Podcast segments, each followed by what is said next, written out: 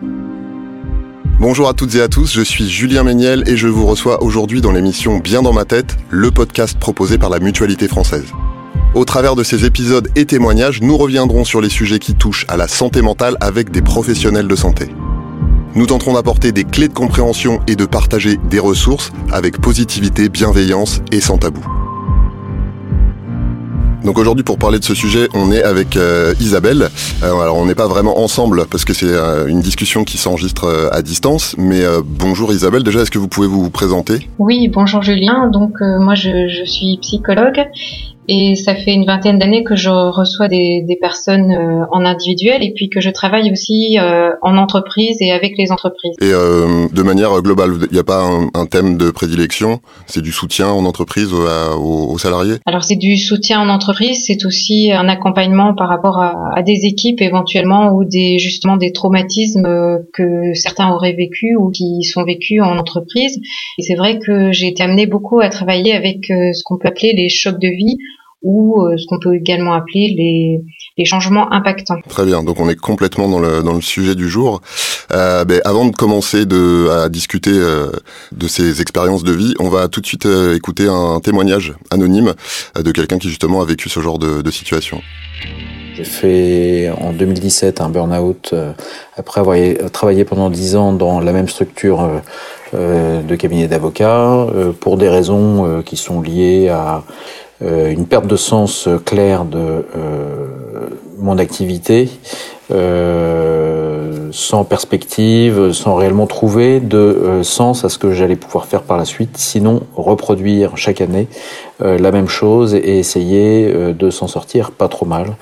donc un arrêt brutal qui a abouti à euh, une situation de dévalorisation absolue en disant mais pourquoi, pourquoi, pourquoi ne suis-je pas en mesure de continuer comme les autres? Euh, donc euh, voilà le sentiment d'avoir tout perdu et que euh, tout serait absolument impossible à reconstruire compte tenu du fait que bah, ça faisait presque 20 ans que je faisais ce métier-là et que euh, tout d'un coup je ne pouvais plus en entendre parler. Alors Isabelle, là on est dans le cas de ce qu'on peut appeler un craquage brutal. Est-ce que c'est toujours comme ça que ça se passe? Non, c'est pas toujours comme ça que ça se passe. Ça peut se passer brutalement, mais ça peut aussi se passer de façon assez lente, un peu comme quelque chose qui s'effrite de façon plus graduelle.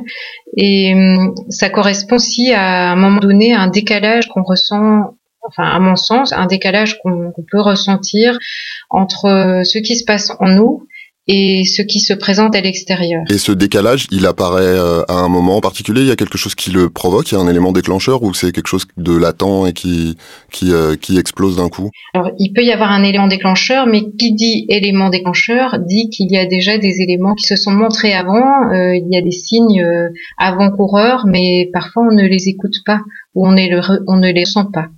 Donc ça peut à ce moment-là évidemment venir très brutalement nous percuter quelque part euh, euh, par rapport à, à qui on est à ce moment-là ou à ce qu'on pense être à ce moment-là. Là, on est dans le cas euh, très clairement pour ce témoin de une espèce de coup de tonnerre dans un ciel bleu, mais, mais vous dites que parfois c'est pas le cas. Est-ce qu'on peut repérer des éléments qui nous montrent que finalement ça va pas si bien qu'on en a l'impression et que peut-être on se dirige lentement vers un vers un craquage? Oui, il y a des éléments euh, d'ordre physiologique, il y a des éléments d'ordre euh, émotionnel, il y a aussi une fatigue qui peut s'installer et qui, qui fait qu'on a de plus en plus de mal à, à s'imposer le rythme ou la manière de faire qu'on suivait euh, jusqu'à présent. Oui, en gros, si on commence à se sentir fatigué et qu'on sent qu'on a du mal à faire ce qu'on faisait jusque-là sans souci au quotidien, ça doit être peut-être un signe qu'il faut un peu se pencher sur, sur la question.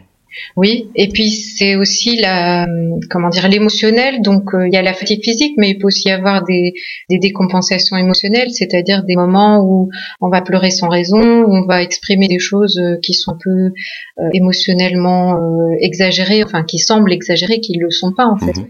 parce qu'au fond on n'est pas tout à fait en phase avec notre intériorité on n'est pas tout à fait en harmonie et du coup euh, il y a un décalage qui se forme de plus en plus fort.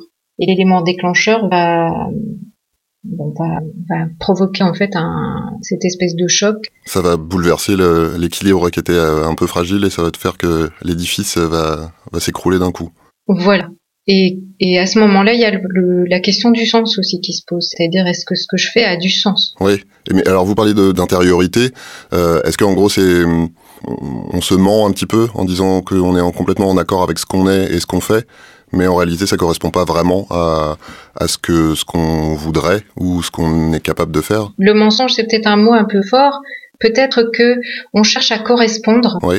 à un voulu social ou ce qu'on nous a demandé en fait d'être plutôt que d'être en lien avec euh, qui on est vraiment à l'intérieur. Ouais. C'est de ça dont je veux parler. On essaie de, de coller avec euh, un, un, modèle de ce qu'on estime devoir être, parce qu'il y a peut-être aussi une pression qu'on se met euh, qu'on se met soi-même en se disant voilà les gens attendent que je sois comme ça, donc il faut que je sois comme ça. Voilà. Et la pression qu'on se met soi-même, c'est très important de, de l'identifier et de l'accepter et d'essayer de la comprendre parce que cette pression, elle, elle, ne vient pas comme ça. Elle est construite aussi euh, sur une base euh, d'éducation parfois ou, ou, de, enfin voilà, de références qui ne sont pas forcément des références euh, vraiment intérieures. D'accord, très bien. Euh, donc là, on, on, on, se dit qu'il y a ces petits trucs un peu pratiques qu'on peut repérer. il y a des choses qui sont très spécifiques qu'on retrouve souvent chez les gens qui sont sur le point de, de craquer? Cette perte de sens, en tout cas, et cette impression peut-être d'être euh, un peu robotisé, Mhm. c'est-à-dire de vivre dans une, une activité qui n'est plus habitée. D'accord, c'est-à-dire qu'on sait, oui, on sait, on on n'est plus en, en accord avec ce qu'on fait, on le fait de façon complètement mécanique. Voilà, c'est ce qu'on peut dire, euh, on, on dirait c'est métro boulot dodo, et là c'est un métro boulot dodo où il n'y a plus que ça et l'être, euh, l'humain ne- n'est plus dedans. La vie euh, ne se ne se traduit plus quoi quelque part, ne s'exprime plus de la même façon. Ouais. Ce, ce vide, un vide. Et j'imagine qu'on a- ça a ensuite des répercussions euh, sur la vie euh, en général et sur les rapports sociaux de, de, de la personne qui est euh, qui est au bord du, du craquage. J'imagine que ça change aussi sa façon d'être avec les avec les autres. Oui, bien sûr, puisque quand on, on est en distanciation euh, par rapport, euh, enfin, je veux dire, on, on est quelque part en distanciation par rapport à la vie. Donc la personne, elle est un peu trop loin, si vous voulez, de, de la vie. Quand elle va interagir, euh, on va la sentir pas tout à fait présente. Mais après, Oui. il faut euh, avoir euh, l'acuité, si vous voulez, ou l'écoute. Mais toute personne peut, peut bien sûr euh, le percevoir, aussi des personnes proches. Hein. Très bien. Ce que je vous propose, Isabelle, c'est qu'on écoute la deuxième partie du, du témoignage anonyme et puis on se retrouve après pour, euh, pour en discuter. J'étais dans une espèce de, de spirale euh, de laquelle il, il n'était pas possible de sortir autrement que par euh, cet arrêt brutal. Et donc il fallait prendre cet arrêt brutal finalement comme une chance d'être sorti de cette spirale, l'accepter comme tel et à partir de ce moment-là pouvoir euh, reconstruire autre chose. Et donc se retaper physiquement dans un premier temps, ça a été indispensable. Donc beaucoup de marches pour essayer de reprendre un peu de, rythme physique. Et puis premier ressort activé, euh, la famille avec euh, mon épouse euh, qui m'a dit bah il faudrait de toute façon trouver une solution et se mobiliser pour euh, rechercher des solutions pour faire quelque chose à l'avenir qui pourrait être quelque chose de complètement différent. Il n'y avait pas de difficulté là-dessus. J'ai eu recours en fait à des ressources extérieures dans un premier temps. Donc euh, bilan de compétences, euh, psychologue, avec euh, à l'origine euh, un projet radicalement différent de celui de mon activité depuis 20 ans. C'était très important de passer par cette étape-là parce que je me suis rendu compte qu'en réalité, ce qui m'animait, c'était l'activité intellectuelle et que j'aimais le métier que je faisais, qu'il fallait juste que je trouve d'autres solutions, d'autres moyens de l'exercer que les moyens que je mettais en œuvre jusqu'alors. Donc là, on a entendu euh, les leviers qui ont été euh, activés par notre témoin pour se remettre, pour se, pour se reconstruire. Qu'est-ce que c'est les procédés euh, qu'on peut le plus facilement mettre en place pour surmonter ce genre d'épreuves difficiles? Alors c'est vrai qu'en premier lieu, savoir quelles sont les, les personnes qui sont à côté de soi, les personnes ressources, euh, les amarres, les racines. euh, Enfin, j'appelle, moi j'appelle ça des amarres, des appuis, des soutiens. Ouais. C'est-à-dire des personnes qui vont être là euh, pour encourager, pour pour avoir un regard positif aussi sur euh, sur ce qui est vécu et aussi pour euh, ne pas encourager la personne à, enfin c'est c'est bizarre ce que je veux dire, mais euh, ne pas se, se suradapter, je veux dire tout de suite. Mhm. Euh, C'est-à-dire ne pas retourner dans un processus euh, qui, qui ne serait pas celui de, de reconstruction, parce que c'est un processus. Oui, parce qu'on a entendu qu'il y a- il y a un, un- un gros problème euh, dans un premier temps d'auto-dépréciation et de, de dévalorisation, le côté mais pourquoi est-ce que je suis pas capable de résister à ça alors que les autres y arrivent. Donc là c'est important. Je vous dirais que le, la, première étape c'est c'est ce soutien ce soutien affectif avant d'envisager des choses un peu plus concrètes. Le soutien affectif en parallèle éventuellement de d'appuis externes qui sont peut-être un peu plus spécialisés. là c'est trouver la personne aussi qui va écouter mhm. sans avoir d'attente affective c'est-à-dire c'est encore un autre type de regard ou, ou, d'appui. Euh, c'est une personne où, euh, dans le champ médical ou paramédical, ça c'est au choix de la personne, ou, qui peut être aussi dans le champ social, mais qui va, euh, qui ne va pas avoir d'attente ni d'intérêt affectif vis-à-vis de la personne qui, qui est dans dans dans, dans ce choc de vie, qui va être là pour éclairer aussi, pour pour aider la personne à, à y voir plus clair, mais comme il le dit dans le témoignage, euh, qui va l'aider à, trouver ses propres ressources en lui-même et pas euh, lui donner les clés, mais plutôt lui faire euh, découvrir les clés en lui-même. Oui, c'est pas un professionnel qui va lui amener euh, clé en main un plan de reconstruction, c'est quelqu'un qui va l'aider à fabriquer son propre plan de reconstruction en fonction des ressources personnelles dont il dispose. Oui, et qui va aussi euh, l'accompagner dans, dans cette rencontre avec lui-même, parce que c'est une rencontre avec soi, en fait. On peut en faire vraiment une rencontre avec soi. Oui, bien euh, sûr. C'est-à-dire que chaque personne est, est, différente et va trouver des ressources qui lui sont propres. Et donc, c'est cette descente, en fait, en soi qui est sécurisé parce qu'avec quelqu'un qui aura un regard euh, bienveillant et sécurisant.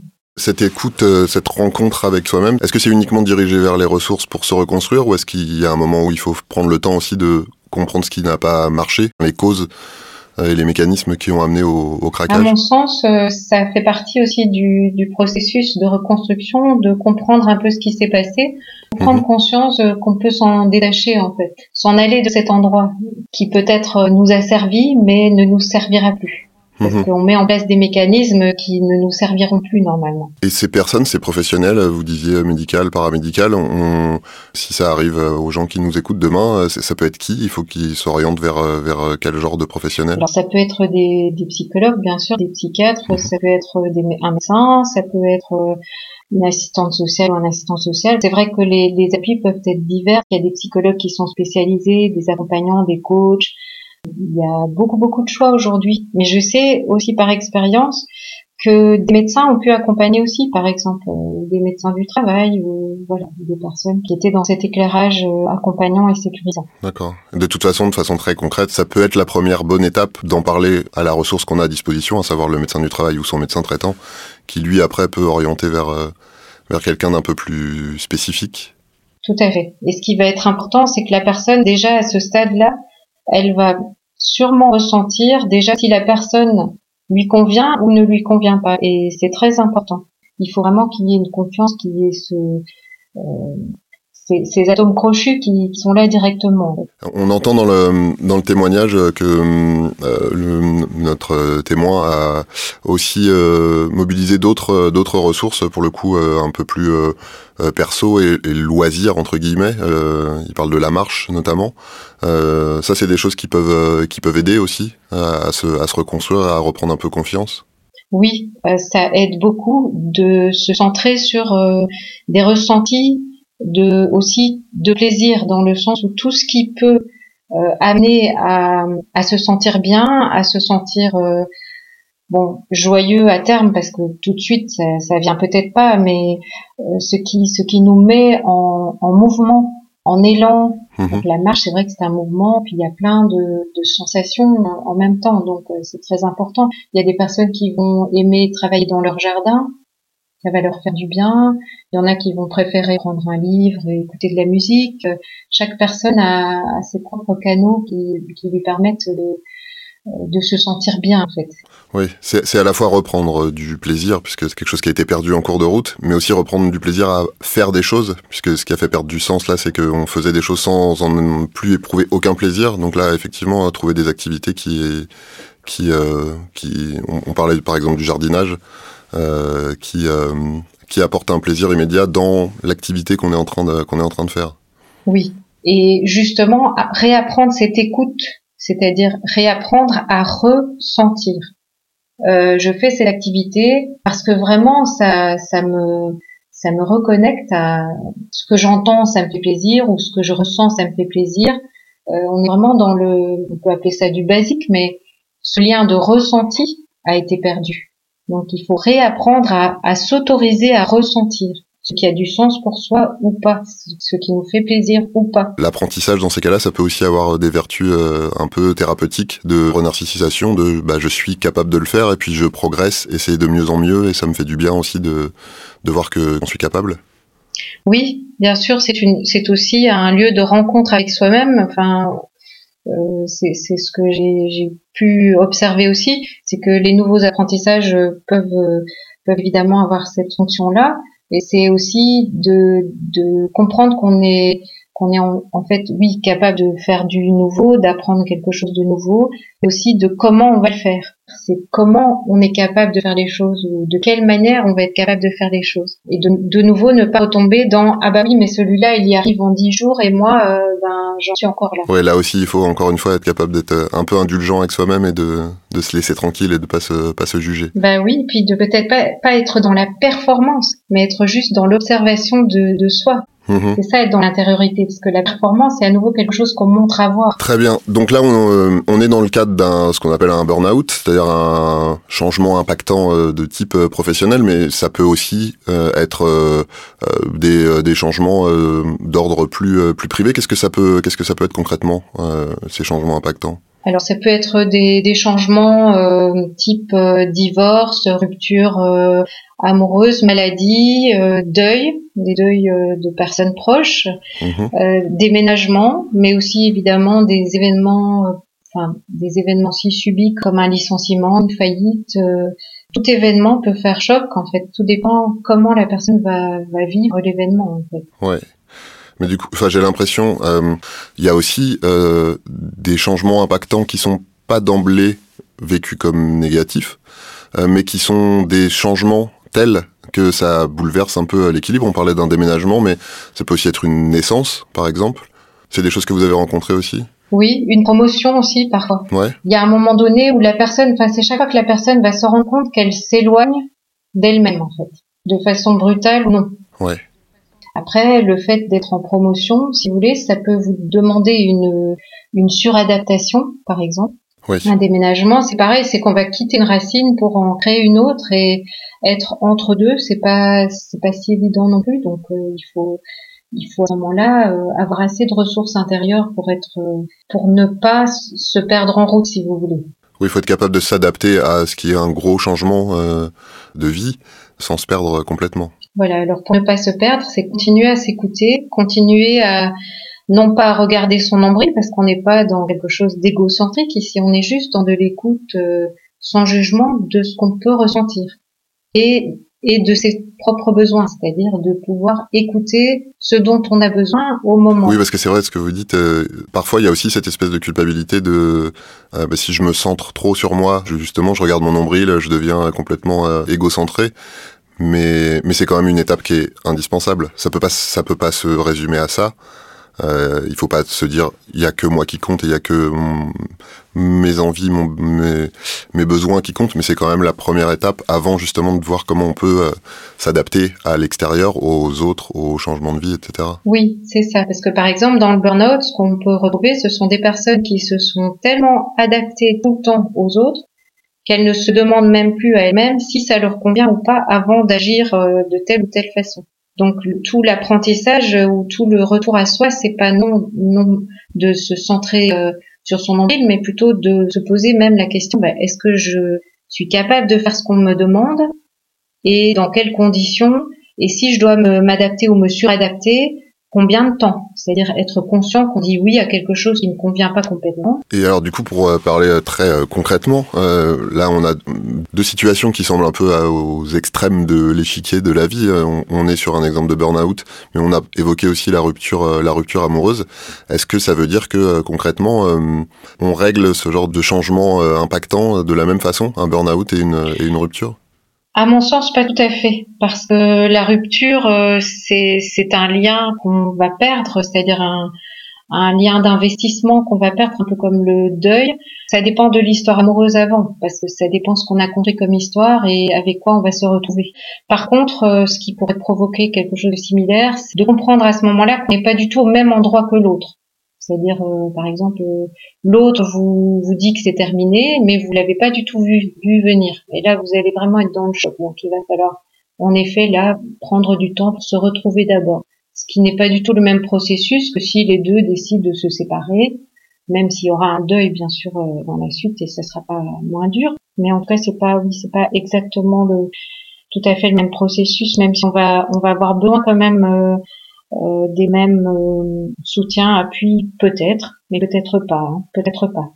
Oui, bien sûr. Après, les, situations sont très très euh, variées et ça mobilise évidemment pas les mêmes euh, les mêmes notions et les mêmes les mêmes ressources. Mais globalement, le côté euh, trouver ce qu'on disait tout à l'heure, trouver un soutien dans son dans son entourage personnel et affectif, plus être suivi par un professionnel, plus trouver des activités qui nous qui nous aident à nous reconstruire. Ça, c'est c'est quand même globalement des choses qui peuvent qui peuvent être valables pour les pour tout type de changement impactant, que ce soit un burn-out, une rupture, un, deuil. Oui. Ce que je vous propose, c'est qu'on écoute la dernière partie euh, du témoignage, euh, qui, pour finir sur une note euh, un petit peu positive, puisqu'il nous raconte la fin de son histoire. J'ai bien conscience que j'ai eu de la chance, puisque j'ai été soutenu très fortement par, par mon épouse. Ça m'a permis de reconstruire un projet euh, dans le principe et puis de le mettre en œuvre depuis deux ans maintenant, euh, je dois dire avec euh, euh, une certaine réussite. Donc euh, voilà, moi j'ai retrouvé beaucoup d'équilibre dans euh, ma façon de travailler, dans ma façon de concilier ma vie professionnelle et ma vie personnelle. et donc bah, cette mauvaise passe qui a été le burn-out a en réalité été assez salvateur pour moi, puisque cela m'a permis de retrouver le goût du travail, euh, retrouver euh, de l'énergie, retrouver de l'équilibre, euh, qui sont des choses qui sont très importantes pour moi et qui sont aussi des ressorts pour continuer à mon activité telle qu'elle est reconstruite aujourd'hui. Donc voilà, bah Isabelle, du coup là, ça fait un petit peu de, de baume au cœur, donc euh, c'est possible de s'en sortir et euh, les choses peuvent bien se, se terminer et se poursuivre, puisque c'est pas tellement une fin, c'est un, un, nouveau début.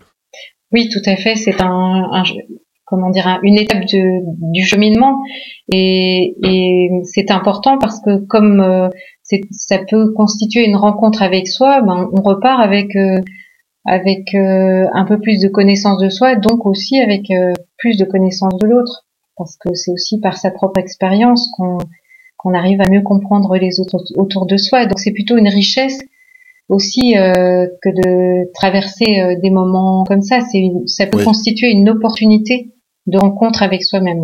C'est un, petit peu, je vais peut-être dire un peu euh, quelque chose de l'ordre du poncif, mais c'est c'est quelque chose qui n'a pas réussi à nous mettre à terre et du coup on en repart plus fort parce qu'on s'est euh, dans son processus de reconstruction, euh, on s'est, euh, on a appris à se connaître.